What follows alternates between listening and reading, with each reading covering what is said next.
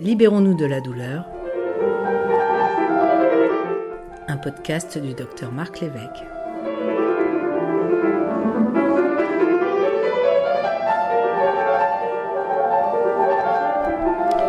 Chers amis, nous recevons aujourd'hui Nicolas Najditch, sociologue, dont les travaux les plus importants portent sur la douleur chronique. Titulaire d'un doctorat de sociologie, Nicolas est aujourd'hui responsable de projet chez Moi Patient. Que peut nous dire un sociologue de la, de la douleur et de la douleur chronique euh, bah déjà que c'est un monde absolument merveilleux, alors moins pour les patients mais un peu plus pour les soignants, parce que c'est un monde qui est extrêmement riche. Euh, déjà, je, je, pense un message d'espoir, parce qu'il faut commencer par ça, c'est que euh, en tant que sociologue, c'est vraiment la meilleure porte d'entrée pour rentrer dans le monde médical, euh, pour une raison très simple, c'est que la douleur, c'est quelque chose qui ne se mesure pas biologiquement et qui se mesure euh, bah, uniquement par l'expérience patient. Et euh, pour le coup, l'expérience patient, bah, c'est franchement le sujet de prédilection des sociologues, parce que nous, on va faire des entretiens avec les patients pour savoir mieux comprendre leur vécu.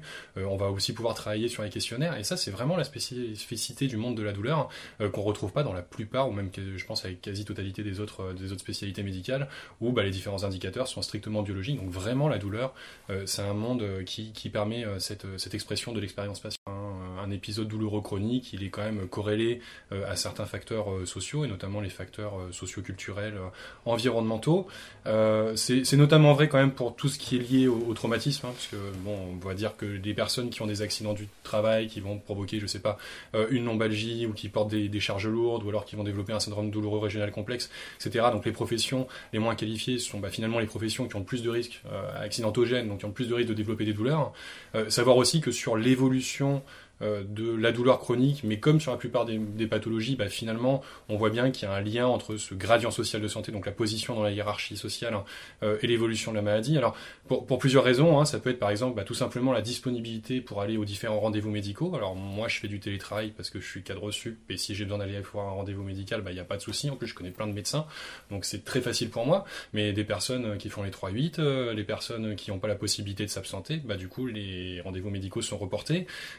La capacité de compréhension des différentes informations médicales qui sont données, euh, et puis finalement aussi le choix du traitement, hein, parce que bah, les patients, ils sont quand même un petit peu dépendants de ce qu'ils ont compris.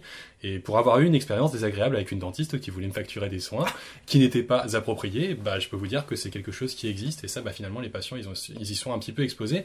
Et au final, les patients bah, qui ont le moins de capacité euh, socioculturelle pour sortir de ça, bah, c'est les patients qui, entre guillemets, le payent le plus, et donc qui arrivent sur la chronicisation. C'est vrai pour la douleur, mais euh, pour avoir travaillé sur le diabète, c'est vrai pour la diabétologie, hein, les évolutions négatives du diabète, dont les neuropathies périphériques euh, du, diabète, hein, bah, c'est toujours les mêmes patients, donc soit avec un faible gradient social de santé. C'est vrai pour la maladie rénale en partie quand elle est euh, associée notamment au problème d'hypertension, etc., etc. Donc ça, c'est vraiment une grande tendance. Et alors, en douleur chronique, est-ce qu'il y a, j'allais dire, un profil sociologique, que ce soit au niveau du genre, que ce soit au niveau de l'âge pour ces patients? Bah, la complexité, c'est que pour le coup, moi, mon travail de test, c'était justement de montrer que la douleur chronique n'existait pas. En fait, que ce qui existait, c'était différents types de douleurs chroniques qui faisaient sens pour les différents patients. Mhm. Et que, en fait, cette entité-là, il faut la séparer parce que typiquement, euh, en termes de genre, bah, la fibromyalgie, on sait que ça touche, je crois, 8 femmes pour 2 hommes, donc euh, plutôt tendance euh, féminine. La lombalgie, je sais plus d'ailleurs comment est-ce que ça se répartit, mais il me semble que c'est assez équivalent. Mais l'endométriose, qui est une problématique de douleur chronique, ça touche que les femmes, etc., etc. Donc, en, en termes de genre, c'est un peu compliqué. Ce qui va se jouer sur le terme de genre, c'est plus la différence de perception et de soins, plutôt une sur prise en charge du côté psychologique du côté euh, des femmes et une sous-prise en charge du côté des hommes. Donc ça, c'est une tendance. Au niveau de l'âge, je pense que ça va aussi beaucoup dépendre des différentes pathologies, parce qu'il y en a qui se déclenchent plus ou moins tard. Après, c'est euh, vraiment au niveau de, cette histoire de gradient social de santé, donc de, position socio-économique, où il y a quand même plutôt les catégories sociales populaires qui sont touchées. D'accord. Un grand merci à Nicolas Lelich pour cette euh, rapide analyse sociologique.